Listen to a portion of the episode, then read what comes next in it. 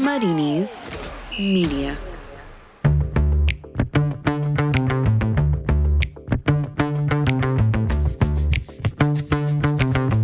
Ruthless Reading's best mate keeps them on top. Woe is Wycombe, and why did the chicken take his top off? The answer to that and more to come. I'm excited. John Yems is excited. Absolutely fantastic.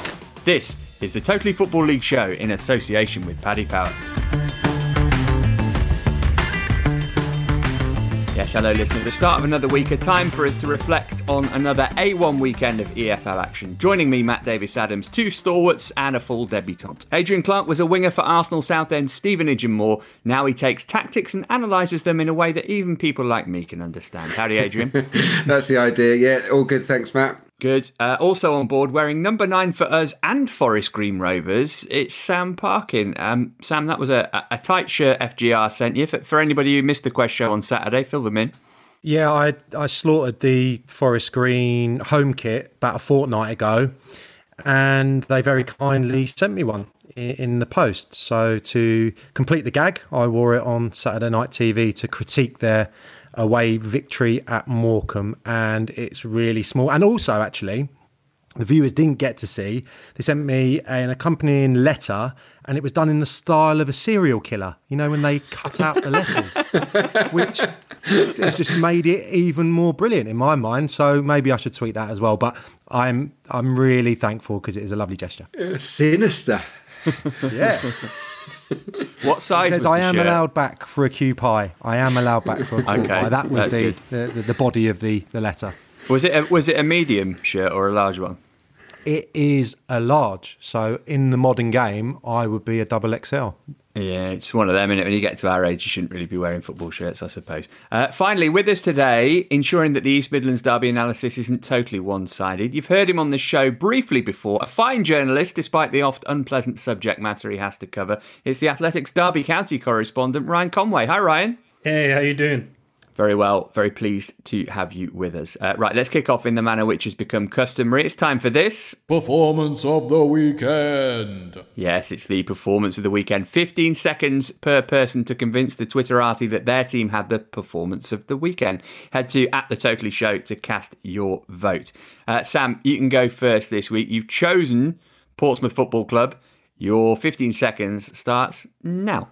Oh, outstanding victory. Sunderland out for and soundly beaten. First goals they've conceded since opening day. Pompey's formation change worked wonders. Both front players thriving. Harness goal assist. Marquis with two. He's looking much happier with a mate up there. Raggett and Whatmough brilliant. Kenny, Jackett, we take it all back.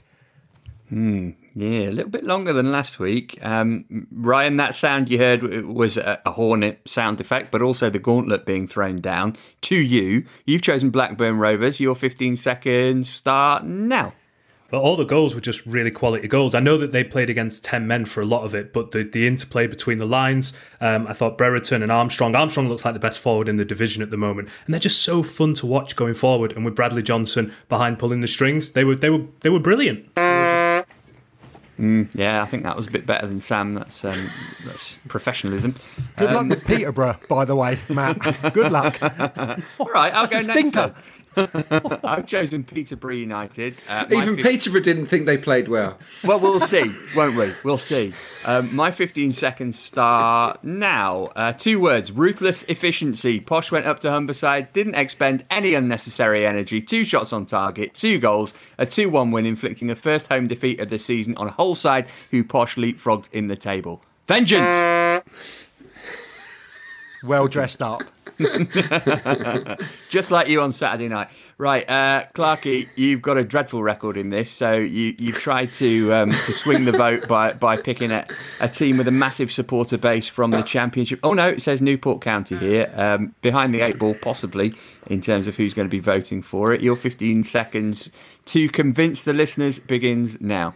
Excellent from the Exiles. It's now 299 minutes since Flynn's men conceded and they never gave Bradford a sniff in a clinical 3 0 away win. Great finishes from Demetriou and Amond set them on their way before Scott Twinkletoes Twine earned a pin. Newport. Oh, you never know. You'll never know what I was going to say there. Head to at the Totally Show. You'll find the tweet with the vote thingy on there, and you can cast your vote. Last week, Forest won, of course. Uh, that was fun. Let's championship. At Paddy Power, we know competition for the remote control can be fierce at the weekends. So, in order to give the non football loving occupants of your house something to do, here are some of our top suggestions. Go for a walk. Walk the dog. Walk to the shops. Go cycling. Cycle the dog. Recycle the dog. Just go! All very good options, we say. And that's not the only one. If one leg of your 4 plus fold acca lets you down, get a free bet on all football leagues and all markets. Paddy Power. Max free bet £10, min odds 1 to 5 on each leg, online exclusive, exclude shop bets, T's and C's apply, 18 plus, begambleaware.org. You're listening to the Totally Football League Show, sponsored by Paddy Power and part of the Athletic Podcast Network. Championship headlines Relentless Reading, five points clear already, despite having the worst XG in the division, taking the fewest shots in the league, and they haven't taken a single shot from a counter attack yet. Elsewhere, it was East Midlands Derby stalemate at the City Ground. Woe is Wycombe, and Barnsley have a new boss. His name is Valérien Ismaël, and yes, of course, I've heard of him. Um, here's a question from Simeon Pickup, who's tweeted at the Totally Show. He asks, "Is Reading's form so far sustainable?" Or will we tail off? Uh, Ryan, you saw them fairly early in the season at Pride Park. Uh, we were kind of surprised in the first couple of games. I guess we, we shouldn't be now, despite those stats that I read out. Are they here to stay as, as title contenders, maybe? Um, I'm not sure if title contenders is sustainable, um, but I, I, think they could make a good fist of the, of the playoffs. They seem like a side that is, is tight at, at the back. And I think with Ejaria, uh, who I absolutely love watching as a player, he's such a clever little player. I think you've always got a match winner in him. Um, and I think those two, if they form the bedrock and the underpinning of your side, I think that that can be made sustainable across the, the you know the league. Um, Clarky, element of surprise may be quite important here. I guess that doesn't last all season usually. Might that be where they come unstuck when teams figure them out? I think squad depth is probably what, what might make them come unstuck. I think the first eleven is really strong. We we know that they're they're solid. We know that they're being extremely efficient. To be top of the league, having the fewest shots is, is remarkable, really. That they would need to create more chances, I guess, moving forwards. Lucas João, for instance, everything he's touching at the moment has turned into goals. That might not last. So what have they got in reserve when injuries and, and form uh, suffers. That, that that's the big question mark. But but I like the look of them. They certainly do look uh, playoff candidates. What a start, Sam, for, for Veljko Paunovic. We, we weren't expecting much from when we saw that he'd been appointed, but but maybe we should have known better. Yeah, no, they've been great. I think defensively, I said it on Saturday, not been behind for, for one second so far, which is just mm. incredible in the, in the championship. Um, only conceded the one goal, and but I think Simeon kind of answered his own question, and you did as well, uh, leading into it, Matt. I think it's not sustainable when you're only having scoring with your only shot on target last midweek against Wycombe and their first shot on target against Rotherham, who were the better side up, to that point. Uh, you could argue as well at the weekend. So I don't think they're going to sustain it in the top two, but completely agree with Ryan. There's enough there Swift to come back um, as well. The front players are on fire uh, to make a real push for the playoffs. And the next run of games is great. Blackburn away, the next one is really tough. And the next four Coventry, Preston, Stoke, Bournemouth. So, um, sorry, the three that follow Blackburn, I think, are all winnable games. So I don't think they're going anywhere in the next month. We shall see. Uh, let's roll back the clock all the way to Friday night so we can discuss the one all draw between two time European champions Nottingham Forest and the winners of the 1973 Daily Express National Five Sides Tournament, Derby County. Um, Ryan, you were, you were delighted Derby managed to get something out of this game. Um, decent performance from them, actually, wasn't it? Certainly, certainly first half. A, a big improvement on what's been happening in recent weeks, it's fair to say. Oh, you're just going to brush over the league title that they won like it was nothing. Okay, okay, I see you. I see you, Matt Davies Adams. I see you. Um, yeah, that was probably the best performance that they turned in all season. To be fair, um, the last sort of three games, they've steadily got better and, and better, um, particularly in, in an attacking sense. Um, I thought the three four three that that they've been setting up with. Um, worked to worked to treat against Forest, and obviously Chris Hughton set up with a four four two. The idea was to press two of those three centre halves, but it didn't really work. Um, um, and Derby were just able to play out of that, and then they had the numbers in in in midfield, um, and the, the sort of unorthodox front three of of Waghorn, Jozwiak, and, and Lawrence. Their movement caused, I thought, a lot of problems for, for Forest because the, the spaces they dropped into, no one knew who to go, who to stay, who was marking who, how much space do you leave in behind, and it, and it caused it caused some issues. Um, but then Forest brought um, Anthony Knockaert on, uh, and Derby struggled to to tactically adjust um, to that, and, and Forest started to get a bit more joy. I thought. We've been speaking about Philip Cocu being under pressure for, for a little while now, and obviously Mel Morris came out and, and said that that wasn't the case. But do you think not necessarily results like this, but performances might help convince the players if that if that needs happening? You know that he's got this tactical flexibility and, and that he is the man to take them on.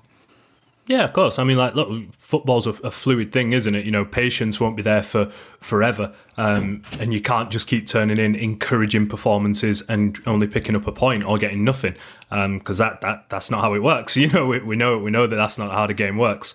The turnover of the squad was hefty. You know, I think seven players left and, and seven came in. Um, and they also had to start the season without the three top goal scorers from last season. Lawrence and Waghorn had injuries, and Chris Martin is now at Bristol City. Um, and Wayne Rooney wasn't wasn't fully fit either. You know that that's going to create going to create issues. Um, the Blackburn game was appalling.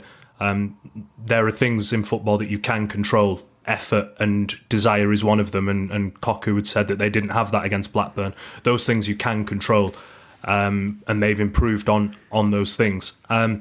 With every with every game, you look at them and you think that there is enough to think that this is worth sort of persisting with. Um, but they, they do always give you something that you think, man, you, you should be better at doing this by now. As for for Forest Clarkey, as Ryan said, it Chris Hughton went with uh, with two up front in Lyle Taylor and Lewis Grabban. Didn't really work. Grabban got hooked at, at half time. Can't blame a new manager for, for trying new things as he works his squad out, though. I guess. No, and I wouldn't write it off. What, when you've got two excellent centre forwards like Taylor and Grabban, what I think it's worth persisting with to try them together.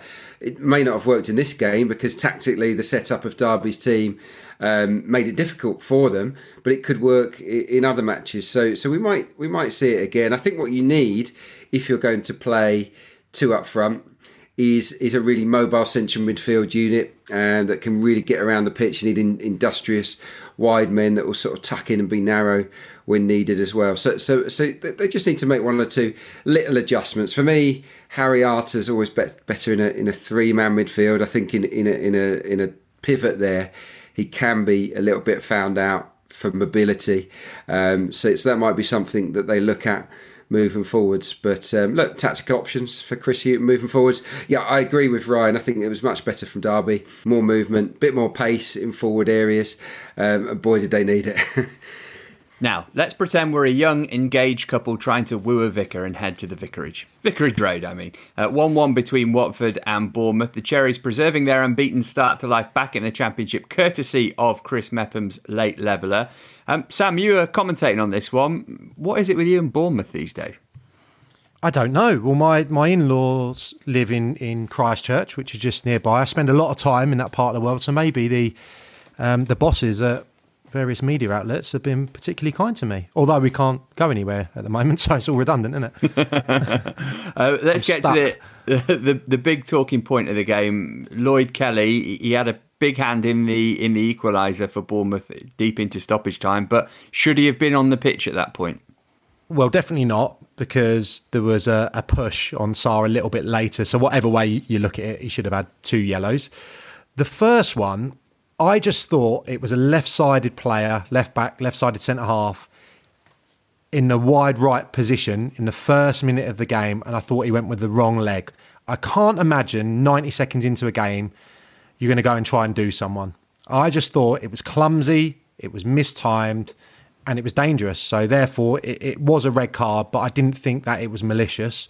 So that that's what I, I took it from it. It was someone trying to stop a counter attack and got it horribly wrong. But of course, he um, he popped up at the end and played a part in the equaliser. So it did have a big bearing on the game. Uh, with 11 v 11, the draw was the fair result. It was Watford scoring a brilliant first goal. Sarr who is playing as a striker, stands on the right hand side. And because Bournemouth had made a couple of changes in that department, Kelly being one coming in left sided centre half, Rico moving to wing back, I just don't think they got their distances correct.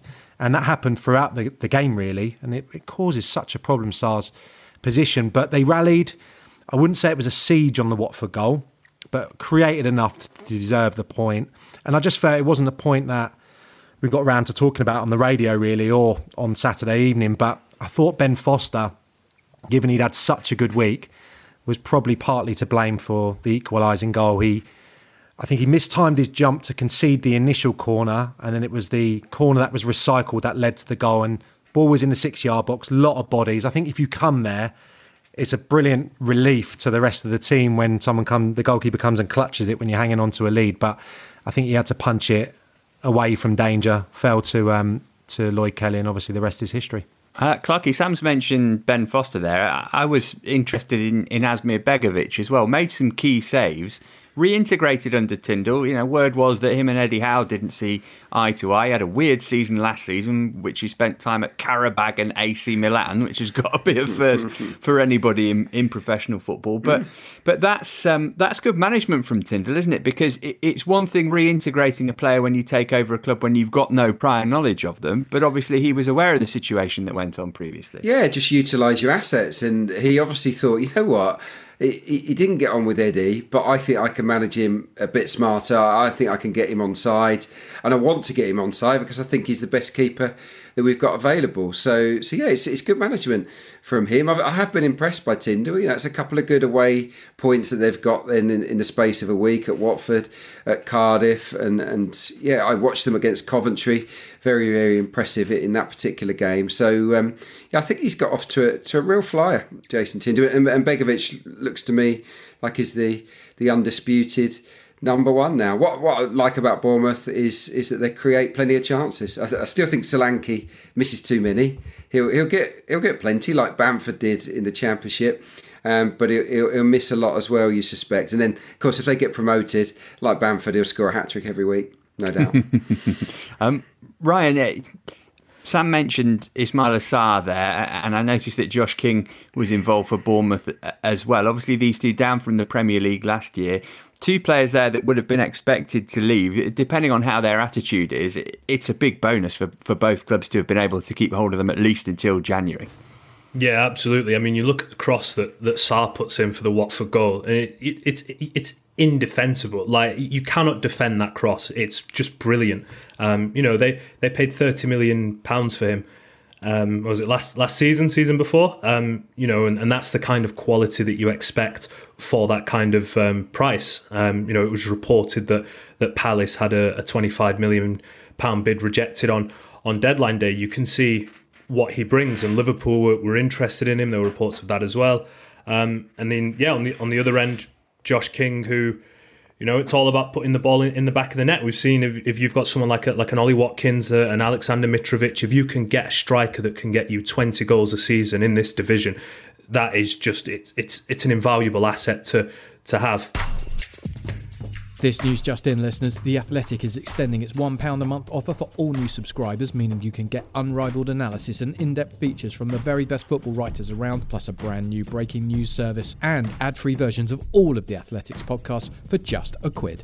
This deal won't last forever though, so don't miss out. Sign up today at theathletic.com slash league show. Next, to the War of the Roses at the John Smith Stadium, where resurgent Preston made it back to back wins coming from behind to beat Huddersfield 2 1. Joining us now, the Huddersfield Town reporter for the Huddersfield Examiner, Steven Chicken. Um, Steven, we'll get to Saturday's game shortly, but first, well done. Uh, this weekend, the promise of raunchy topless pics of your good self flooding the internet have helped raise over £11,000. Open brackets, all caps, £11,000 close brackets uh, for the Fans for Food Banks appeal. Tell us a bit more uh, about the charity and how you got to be involved with it. Yeah, it was. It's actually the initiative of the Huddersfield Town Supporters Association as as part of Fans for Food Banks, as you say, and they they sort of started this fundraiser about six months ago, and it had got to just over a thousand pounds, and and had sort of stagnated a little bit and needed a bit of a boost. So I started tweeting out about it on Friday afternoon, and things got a little bit out of hand. And I, you know, we, we, we raised about eight hundred pounds, and then I said, okay, well, if we get to two thousand five hundred, I'll do my pre-match uh, run through the team sheets on Facebook Live topless, and if we get to thirty five hundred, then I will do the whole game topless. and immediately there was an anonymous donation of a thousand pounds, um, which pushed it to close to the three thousand five hundred. Um, subsequently, Fraizer Campbell, who, who, obviously scored the goal uh, against Preston, chipped in five thousand pounds himself, which is phenomenal. But even aside from from that and the the anonymous donation, the the fans have raised about three thousand six hundred pounds in the space of forty eight hours over the weekend, which is incredible. And and we'll go to the Welcome Centre, which is a, a food bank in in Huddersfield magnificent work. Um, well done. That is really, really fabulous. Um, to Saturday, then, your boy Fraizer had the Terriers ahead at half time. Then what happened? Yeah, it was a really good start, which Town recently have been good in the second half more than the first half. So to see them get off to to a, a start like that with a goal eight minutes in was was really pleasing and sort of boded well. But they let Preston back into the game a bit too much. They started dropping deeper and deeper under the, the Preston high press, and and it, the goal was coming. And it's just unfortunate for them that when it did come, it was actually two goals uh, from Alan Browne in quick succession, and Town gave it a really good effort. They had Naby Sarr sent off for a, a, last man challenge, which was no one had any complaints about that. To be fair, it was a, a, a clear red card.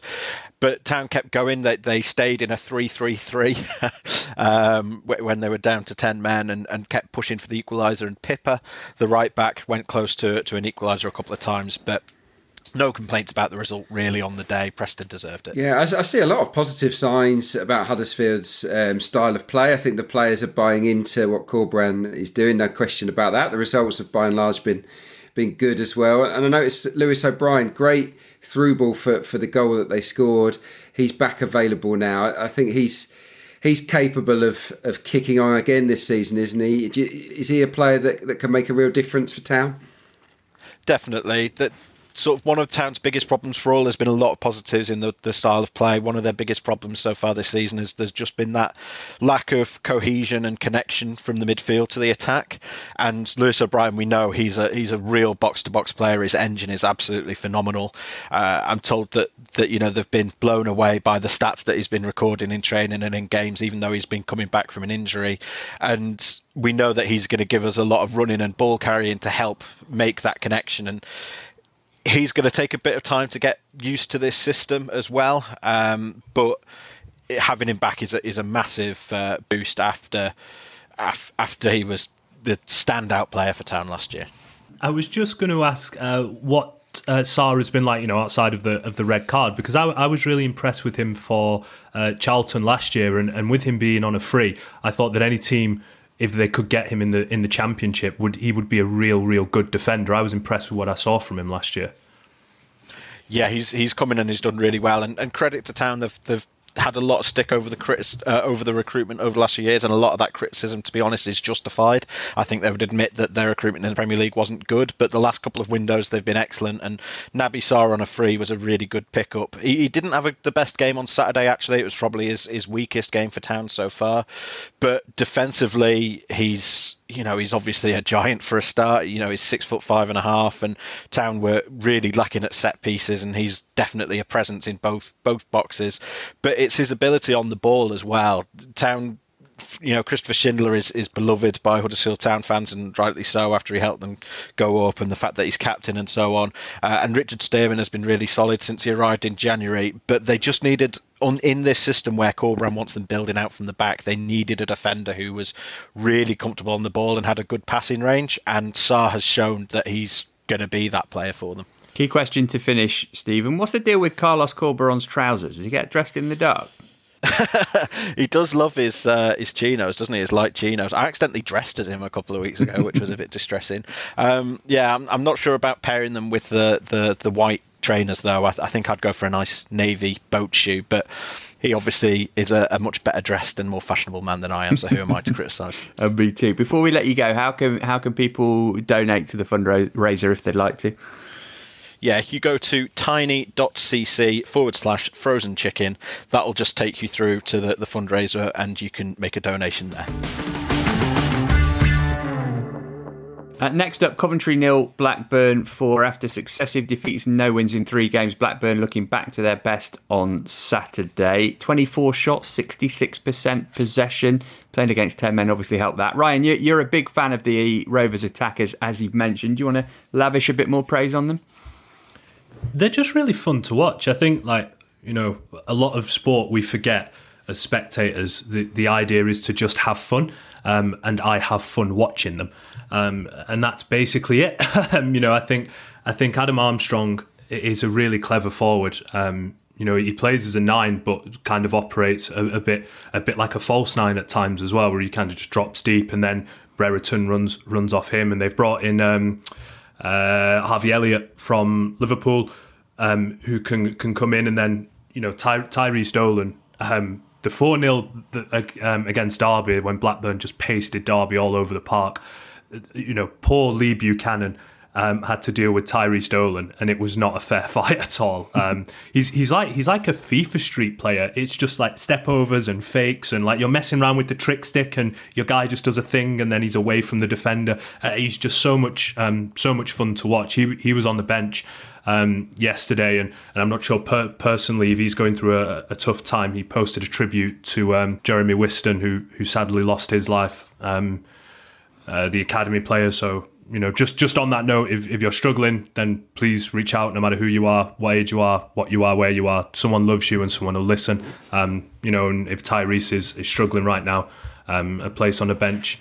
Uh, out the squad might be good, but as a player, I, I love that guy. I love what he brings to the team. Um, and in midfield with Johnson and and Holtby, they're, they're just good. They're just fun to watch, and you know that's what I, I watch sport for. Um, Sam, we sort of at the start of the season pegged Blackburn as mid-table fodder. Do you think that we're going to have to change our mind soon? Yeah, I think so. Um, quite possibly because. Uh, I completely agree with with Ryan, but I think there's been some surprises defensively. After the opening day at Bournemouth, I think we really questioned if they were going to be good enough in that department. And I think um, Williams has been very good.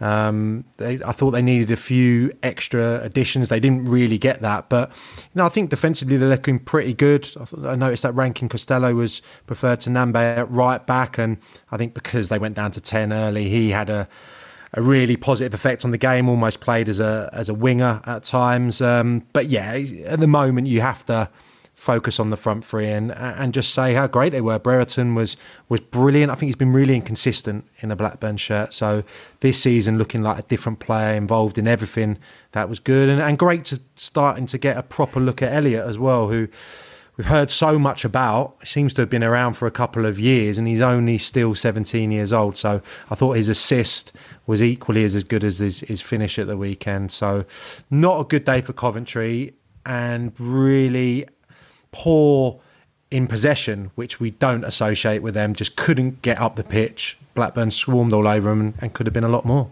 Yeah, no wins in five now for Coventry. Uh, right, since we've last spoke, Barnsley have appointed Valérien Ismaël as the successor to Gerhard Struber. Uh, Ismaël most recently in charge of LASK or LASK in Austria. You might remember Man United beat them in the Europa League last season. Uh, they would have finished top of the Austrian Bundesliga regular season if they hadn't been docked points for violating Corona protocols, and then they um, well, they lost it basically in the in the playoff to determine the champion. Lost six of ten games and, and finished nowhere. Um, what do you think, Clark? It's one of those appointments that we're kind of getting used to in the championship, if you know what I mean. We are, yeah, and look, Barnsley have, have had some good managers, haven't they, in, in recent times? So, so you got to back the, the club's judgment on it. I know that a lot of the fans wanted someone with championship experience, someone maybe just just an Englishman or a Brit to come in and for a change, but but it's not meant to be. Um, let's get let's give the guy a chance. I've looked at his track record, and it's it's not that great. I mean, I'm not quite sure what he's done to to, to warrant it. At Nuremberg, he lasted 14 games. At Wolfsburg, he lasted 17 games. Apollon Smyrnis.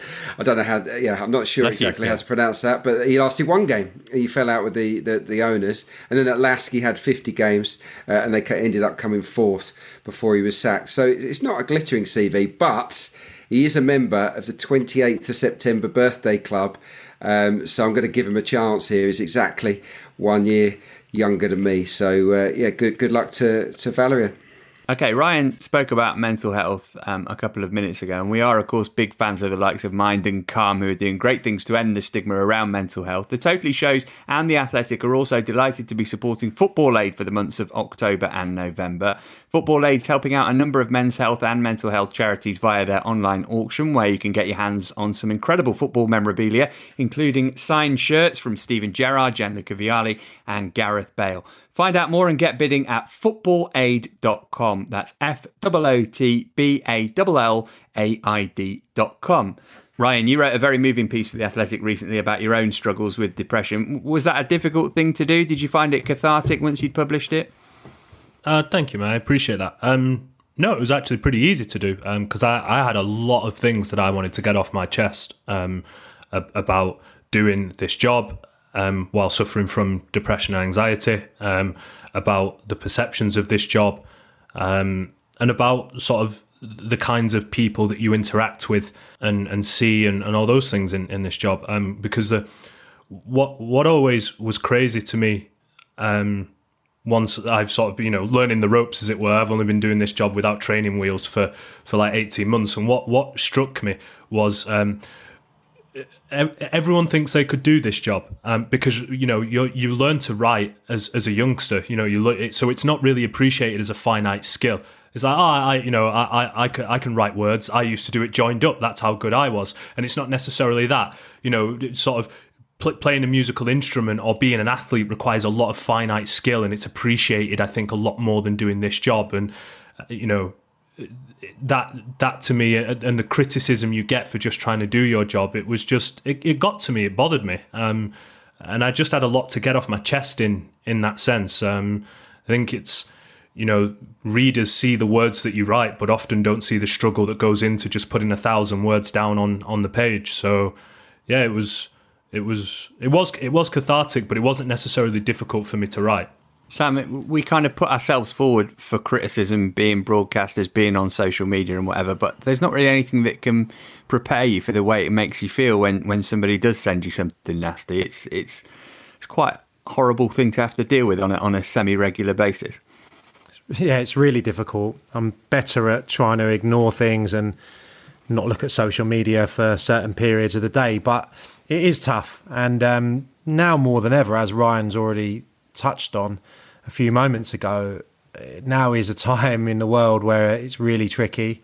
Uh, we're all anxious about the obvious things, so it's a time to to be talking. And I said it a few weeks ago, actually, on Quest. I think there's been great strides made in the football industry.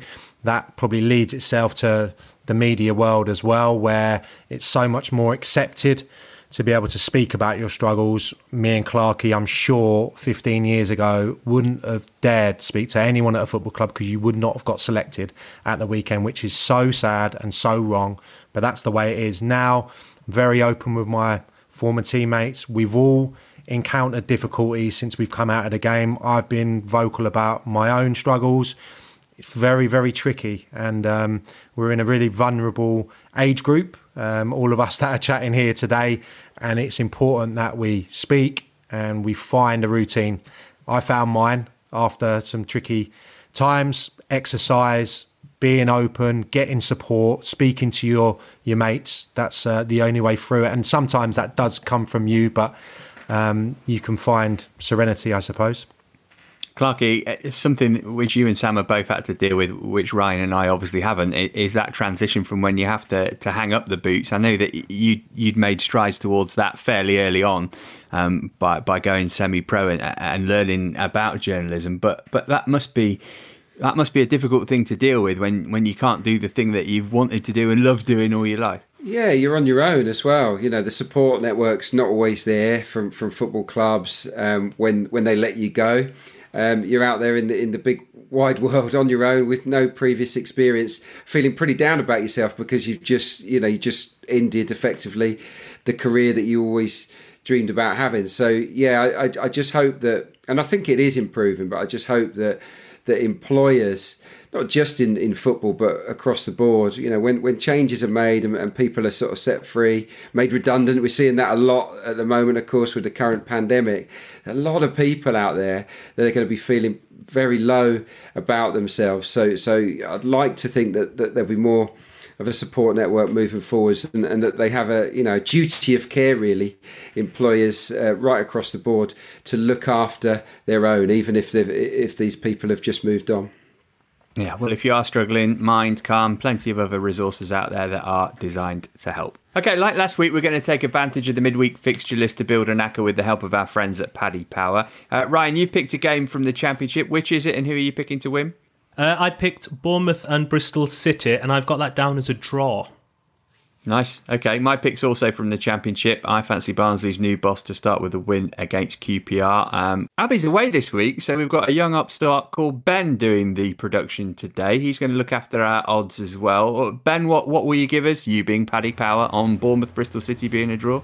Well, this is very interesting, Matt. Um, the Cherries are four to five for the win. Josh King is the favourite to get the first goal. He's just over six to one for that, and he's Norwegian.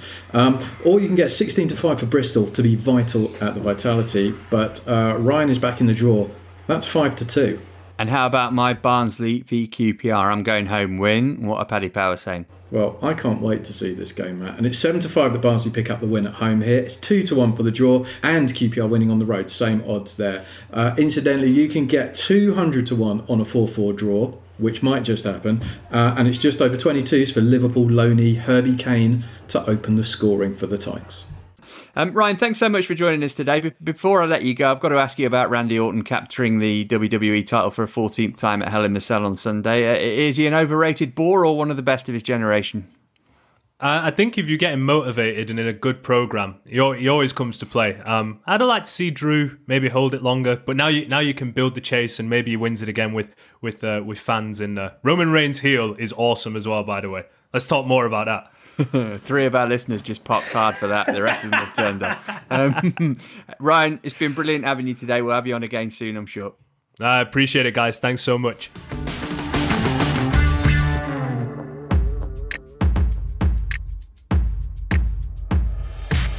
It's the start of lockdown 2 out there, listeners, so grab your currywurst, dust off your lederhosen, and fire up the oompah band. Thank you. Because it's Oktoberfest, and our friends at Beer 52 want to celebrate the world's biggest beer festival by giving all Totally listeners a free case of eight German craft beers. All you have to do is head to beer52.com slash football and cover the cost of shipping, which is a mere £5.95. Beer 52, as you all know by now, are beer pioneers and they've visited the finest small batch breweries in Germany to bring you ABK, 6% Weissbier, Buro Brauereis, Weizen, Lemke's Spree Coast German IPA, and many, many more. Most of these beers have never ever been seen in the UK, and with Brexit round the corner, well, it's unlikely you'll ever see them again. You can choose a light, dark, or mixed case, and the best thing with Beer 52 is that there's absolutely no minimum commitment. If you want, you can just take this free case, try the beers, and if you decide it's not for you, you can pause or cancel your subscription at any time. So head to beer52.com slash football and get your free case of eight craft beers today. That's the word beer and the number 52.com slash football. One last time, beer52.com slash football for Oktoberfest.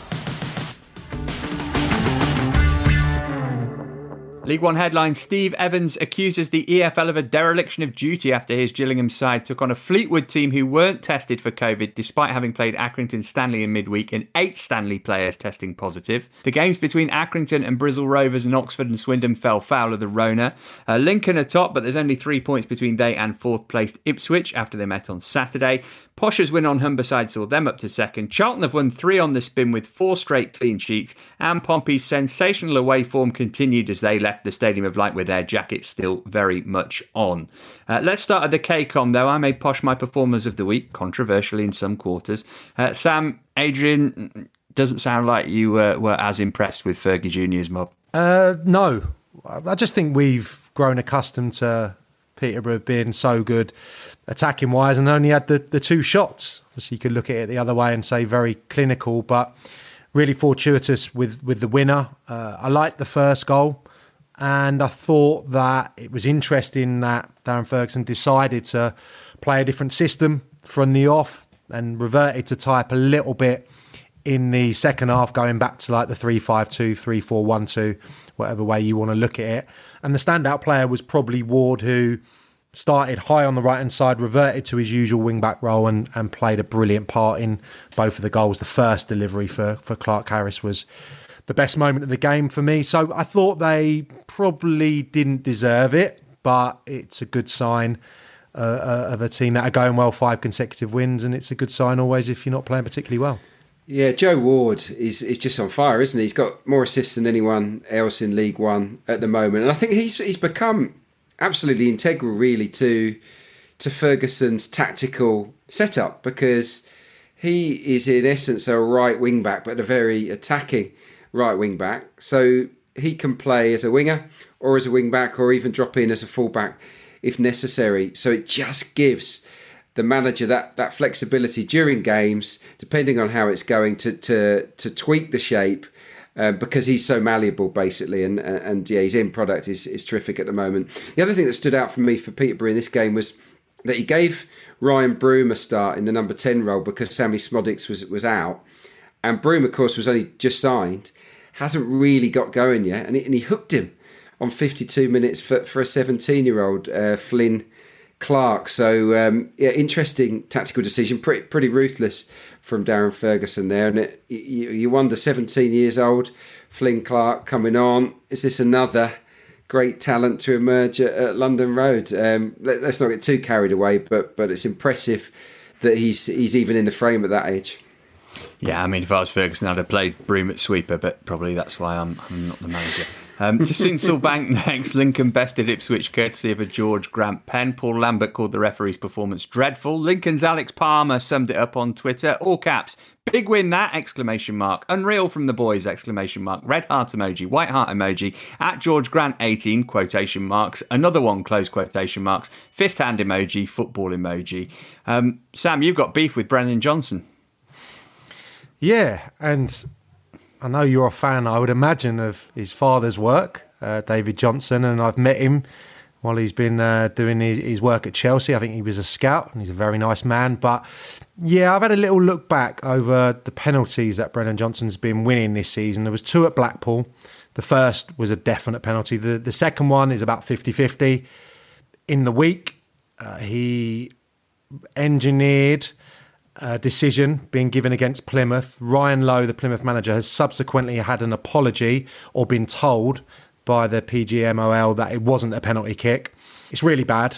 Um, it should never have been given. And on Saturday, it's the defining moment in the game against Ipswich. And for me, Nsiala has been done by cute play, clever play. Has Nsiala been clumsy?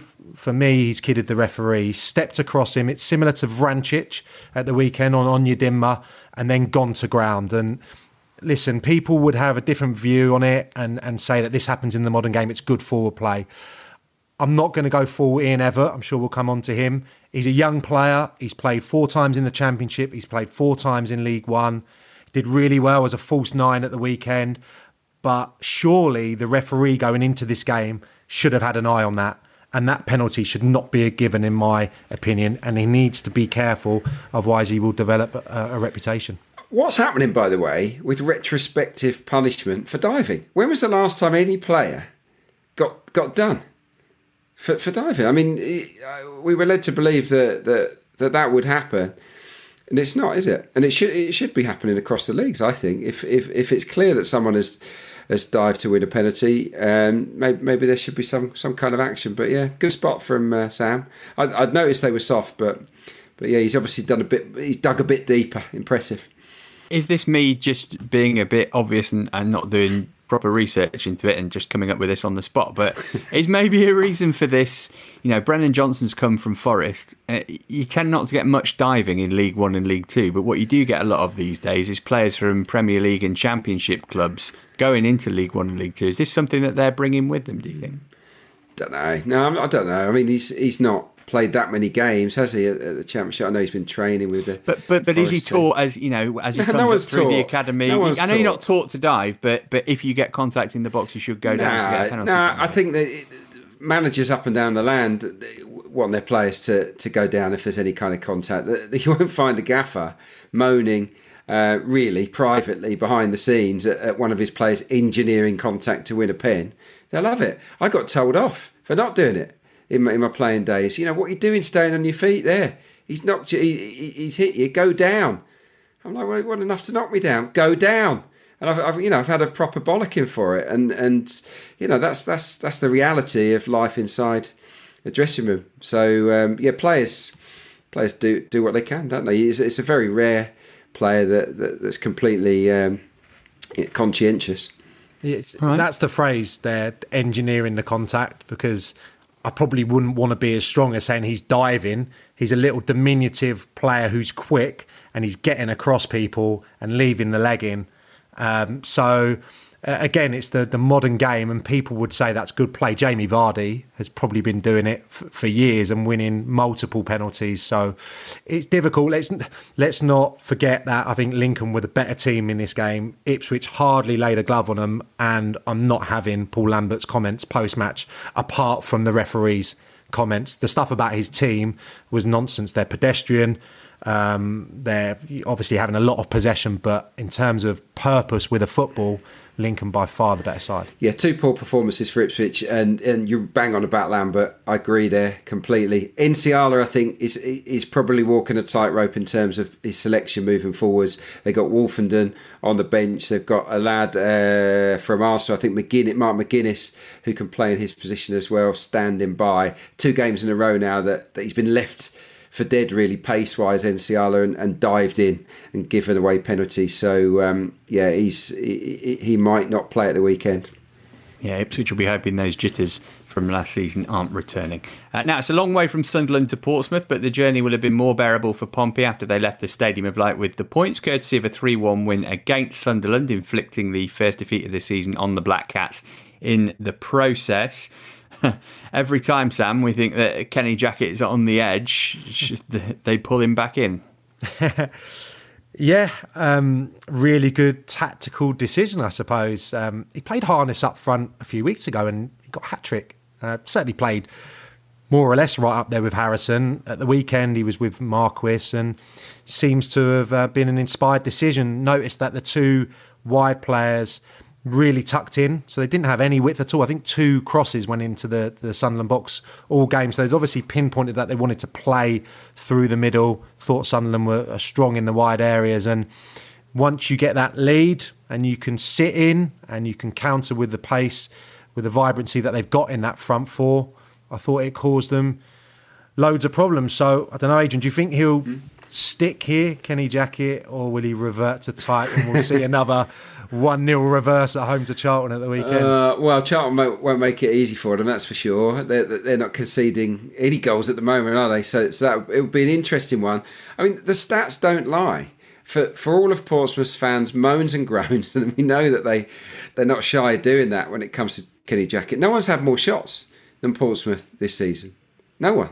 So so they're not a defensive side this year, and and, and let's credit maybe Jackett for for admitting that he, he didn't start the season with the right team. Williams and Jacobs, the wide player Sam was was referencing, didn't didn't play at the at the outset. They've been brought into the fold and have been excellent across the last two or three games. Ronan Curtis, who's big name player there, has has been shunted to the bench. You know that's a big decision from Kenny Jackett that could have backfired. So yeah, he's, he's had a good old week, hasn't he? I think I think uh, Kenny Jackett. So he'll be confident, I guess, of, of, picking up a result next time. Yeah, and three and two for John Marquis didn't happen for him there last season, but if they can get him firing, that will help them stay in and around the promotion picture. Producer Ben, let's carry on building our midweek ACCA with Paddy Power. Uh, Sam's up next. Sam, which game have you picked? I am going to go for MK Dons to beat Wigan. Uh, reason being, Wigan lost three of the last four. That was their first goal in four attempts at the weekend. And I thought MK Dons were looking like they were at the start of something a few weeks ago. They've lost the last two at Oxford and at Blackpool, really subdued at the weekend, but the last two home games impressive against Ipswich and beat Gillingham comfortably. So I would like to think they'll get maximum points against Wigan. Ben, give us some odds on that, please. All right, um, over the sound of Fortnite being played very, very uh, excitedly in the background by my kids here. It is five to six for a Dons win, eleven to four for the Latics, coming back from Milton Keynes with all three points, and what I think is a very, very tasty thirteen to five for the draw. Adrian, your pick also comes from League One. Yeah, I'm going for Fleetwood on home turf to beat Shrewsbury. And they've not been full of goals the last last three games. Fleetwood uh, two shutouts, but I think they'll have too much for, for a Shrewsbury side that that look to me as if they're going to have a long old season towards the foot of the table. Ben, give us some odds on that game then. What, here's, a, here's a random shout. What would you give me on, on Harvey Saunders to score a hat trick? Funny you should ask that, Matt. Um, Harvey Saunders is 100 to 1 for the hat trick. Um, it's evens for. Boys, shut up. Uh, 100 to 1 for the hat trick. It's evens for Fleetwood to get the draw here, 5 to 2 for the Shrews to get the win at Highbury, or 23 to 10, whatever that is, for the draw. Okay, thanks, League One. It's been fun. Next, League Two.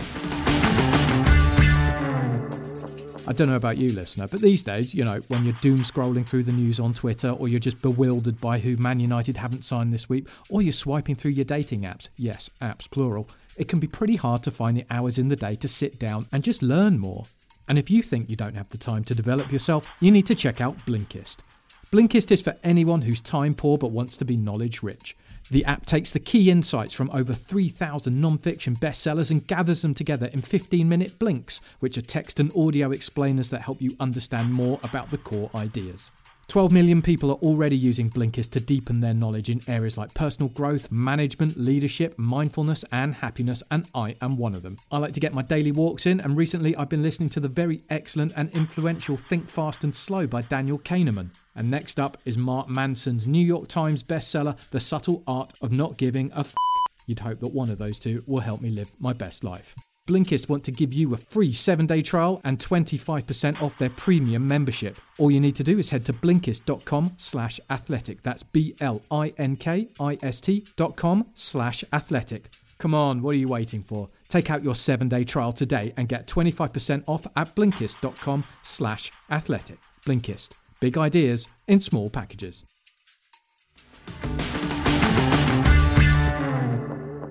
League Two headlines Newport lead the way after bashing Bradford. Bolton boss Ian Evatt buries own keeper. I've just spoken to Billy there. You know, he's a fantastic young goalie with lots of attributes and, and, assets, but we cannot afford him to keep making mistakes. It's as that simple. We, he cost us the first goal, in my opinion, at Barrow on, on Tuesday, maybe the second one as well, and then today. So, you know, th- this is me saying to him publicly, man up. I've had that conversation privately. This is a man's game, three points are at stake, and my team deserve to win today. And then apologises, sort of, telling the Bolton Evening News the terminology should have been better, and I apologise for that if any offence was caused. Uh, elsewhere, Southend, Barrow, and Mansfield all remain winless. Uh, on that Ian Evatt thing, he, he had a, a, go at his goalkeeper Billy Crellin, telling him to man up and other stuff. Adrian, does this does this ever work? Will it make Krellin a better keeper? Is Evatt just covering his own backside for, for another game that Bolton haven't won? Yeah, I, it feels that way, doesn't it? Um, I didn't like the terminology sort of man up used in the public domain there. Um, you've got to know your characters, and, and look, if he's a very confident type that, that, that he thinks might respond well to, to public criticism, then then maybe he's justified. But but I don't think many young players welcome it. I think that the current generation are, quite sensitive to criticism, particularly from managers who, who just don't use that kind of language anymore. Myself and Sam down the years. I mean, we've been in dressing rooms when players have been called far worse than that. Uh, I'm sure, but it, it it can be a bit embarrassing for the player when they're publicly named and shamed that way. And and it's not even his player. He's a he's a loanee. And, and a young player making his way in the game. So I thought it was particularly brutal. If I'm in Evatt, Evatt's shoes, I'd just drop him.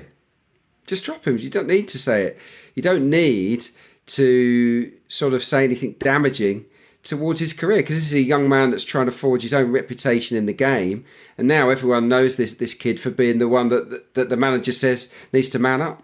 Sam, the, the comparison that immediately came to, to my mind was Chris Wilder with Dean Henderson last season. Was it? I think it was against Liverpool when, when Henderson made a mistake, and and Chris Wilder said he wants to be Manchester United goalkeeper. He's got to do better than this, learn from it, and move on. That seems a, a far more sensible and an adult way to, to approach public criticism if you've got to make it. Yeah, and and the difference being Henderson had played vastly more games than this lad and played half a season in the Premier League. So I think you have to take that into account. If Ian Evatt doesn't want a young goalkeeper to make mistakes, he shouldn't have one as his number one. He's on loan from Fleetwood. And he's only played a handful of non-league games and a handful of games at Fleetwood before this season. So get someone experienced. I think you hit the nail on the head, Matt. It's a little bit of deflecting from what was a better performance that was ruined by obviously an individual error in terms of getting the maximum points. So I think he's deflected the the, the, the blame to someone and also taken the the heat off him a little bit, but not that it was similar to what John Yems did last week. But I just think it's an inexperienced manager in a big job that's just got carried away with his mouth after a game. So I don't think it was probably malicious. And the terminology, Adrian's bang on, is wrong. It's the kind of thing that gets said when someone is trying to make you drink another tequila in a bar when you're saying, I don't want another tequila because I'm not crazy. It tastes horrible. And someone says that to you, and I often lose respect for that person straight away because they're showing a weakness because you're being sensible and more mature. so I've always hated that terminology, and now more than ever, you're not supposed to be saying that. And he was stupid for doing so and has rightly apologised. Well said. Right, let's head to Bradford, said no one. Uh, they lost 3 0 at home to Newport this weekend. Clarky, you made this your performance of the week. I'll give you more than 15 seconds to talk exiles now. yeah, look, I, am just really, really impressed with, with the work that, that they're doing this season, playing a bit more football. It's got a nice little blend now. I think last season it was all about, it was supposed to be about defensive solidity, set plays, very direct. Uh, but the, they've got more to their game now, more strands. They, they, they can play through the thirds. They've still got that steel, um, but in this game they were very clinical on the counter attack. And, and yeah, I thought it was a, it's a terrific away performance. They they were by far the better side. I thought it was a strange team selection from from Stuart McCall from a Bradford angle because. Uh, Novak and Donaldson were starting to look good as a combo. They were, had been a real handful in the previous game and then he left Donaldson out and, and just went with one up top and made multiple changes actually to, to the midfield and, and forward line for the game. And yeah, I think that was that was a bit of a ricket from from Stuart McCall. But yeah, Flynn's Newport are looking good, and, and for me, Scott Twine on loan from Swindon Town has been a shining light. He's, he won the penalty with a with a sort of dazzling little run into the box. He scored good goals already this season, and he he looks to be grabbing the opportunity at first team level. I, I just wonder how long it'll be before Swindon Town getting back. um, Producer Ben has asked me to point out that, that Bradford and, and their residents will be keen to point out that they are bidding for the UK City of Culture for 2025. We wish them luck with that. Um, let's move on to Stevenage nil Leyton Orient 2. It's the last stop for us today, the Lamex. Two teams we haven't spent much time on this season. Orient, the victors, back to back wins and clean sheets for them. Uh, Sam, we know about the struggles that, that they had on and off the pitch last season, and, and finishing 17th was, was decent for them then. What, what are you expecting a good season for Leyton Orient to be this time around? Yeah, a good solid season where they probably finish in mid table, maybe have an opportunity of getting in the playoffs as we approach the last couple of months of the season. I think Ross the jury was very much out on him amongst the supporters. And now that he's, I think, built a pretty good squad for my money now. Um, the expectation will go up, and he'll have to, um, you know, match that expectation. So I, I, look through the side. You see Wilkinson scoring at the weekend. He's got five now to complement what Danny Johnson has brought to the party this year. They've got a really solid keeper, a lad I know know very well in Vigouroux, and he was called upon a number of times at Stevenage in the first half. Not great quality of chances, but he's still, I think, made seven saves and is in a real rich vein of form. So it is looking good. It was professional, poor in the first half. Alex Revell's side were abysmal in the second, gave them a goal, and then just didn't really respond to going behind. So great week for Leyton Orient. Two wins, no goals conceded. And yeah, I think optimism around the place, certainly. Yeah, one other thing to, to note about Leyton Orient is is stability. actually. They haven't made dramatic changes to their squad. If you look around the leagues, I've got a fancy spreadsheet of all the changes that everyone's made this summer. And and the majority of, of teams have signed 10 to 15 players. And Leyton Orient is, is far less than that. And I just feel that, that, that, that they've just taken a different outlook and it might pay off for them just because everybody's settled under Embleton now. It's, it's let's go again. And I think we are seeing some of the players, the younger players that did okay last season, making strides. And, and yeah, I think they I think they are they are an improved team this year, and I'd expect them to finish higher than they did last season.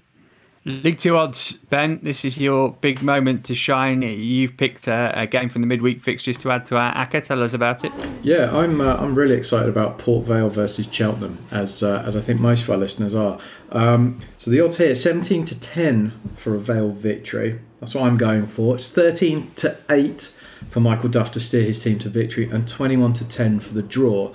That means, Matt, for the mega ACCA, um, which is the Port Vale win, plus Barnsley to beat QPR and Bournemouth to draw with Bristol City in the Championship, plus wins for Fleetwood and MK Dons in League One, comes out at a whopping 42 to 1, which might just pay for a DIV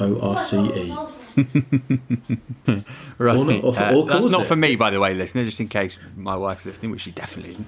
Um, nearly done for this week. Regular listeners will know we like to finish on a light-hearted note. Uh, this week, in reference to Ian Evatt's ill-advised comments, I want to know the best and worst thing a manager has ever said about you. Adrian, what springs to mind? well, I can't remember anyone saying anything nice about me, really. I mean, I think Alvin Martin might have said um, in the early days of his tenure, when he was a bit green and overexcited, uh, I think he might have said that, that that Adrian's got he's got the potential to bounce back to the Premier League. Because obviously, I come back down from from the Prem to, to League One as it was at the time. So, he, so he did say that. Um, in terms of of sort of nasty things that managers have said. Again, I don't remember anyone digging me out Evatt style, but but the one thing that kept that I kept seeing and reading and hearing was that I was too nice, and it just drove me nuts. Uh, various managers uh, would say, "Yeah, yeah, he was really good, but he, he's still too nice. He's too nice, and and uh, he he needs to demand more from himself." Blah de blah de blah, and, and they were probably right. Well, that's all changed now. Real nasty piece of work when we switch the microphones off. Um, how about you, Sam? Do you know what? Probably exactly the same. Too nice in my early years. Wasn't physical enough. You know, wanted to get on the ball and come short all the time. Where, because of my physique, managers expecting me to be a battering ram. So probably something similar. And I think that's. I think we're surprised because of Evatt's comments because I've never had anything in the public domain in the dressing room is bad enough in front of the rest of the players. I remember Steve Perryman in my last year, brought in especially by Paul Tisdale. He didn't normally get involved to come in and slaughter a few. Um, that was, you know, quite scary. Early part of my career, uh, Mick Harford, um, Lawrie Sanchez, uh, Kevin Broadhurst at Northampton. I remember, you know, one on one or in front of the players giving me a bit of stick, but I wanted to speak about the nice things really, and Andy King obviously was my manager. I had great success under. Sadly, passed away a few years ago, which was really upsetting. But used to talk me up every week in the press. Best player in the league. He fought my corner both years. I didn't get in the PFA Team of the Year, which was really nice. And I wanted to give you a couple of Kingy isms to, to finish today because he was brilliant for a line. Normally uh, through a cloud of cigar uh, cigar smoke. Um, when I left, he said, Sam will be forgotten with fond memories. and uh, we were doing something at the hospital in Swindon once, and he said, The GWR hospital is a brilliant place. Every town or city should have one. oh, magnificent. Sam, Adrian, thank you so much for your company today. Thank you to Ryan for joining us too, and Steven Chicken. Don't forget to donate to his cause if you can. We'll be back next week. From all of us here, though, it's bye for now. You've been listening to the Totally Football League Show, part of the Athletic Podcast Network. Keep up to date with everything Totally at thetotallyfootballshow.com and by following at The Totally Show on Twitter and Insta. Check out all of the Athletics football podcasts on Apple, Spotify, and all the usual places, or listen ad free on the Athletic app. The Totally Football League Show is a Muddy Knees Media production.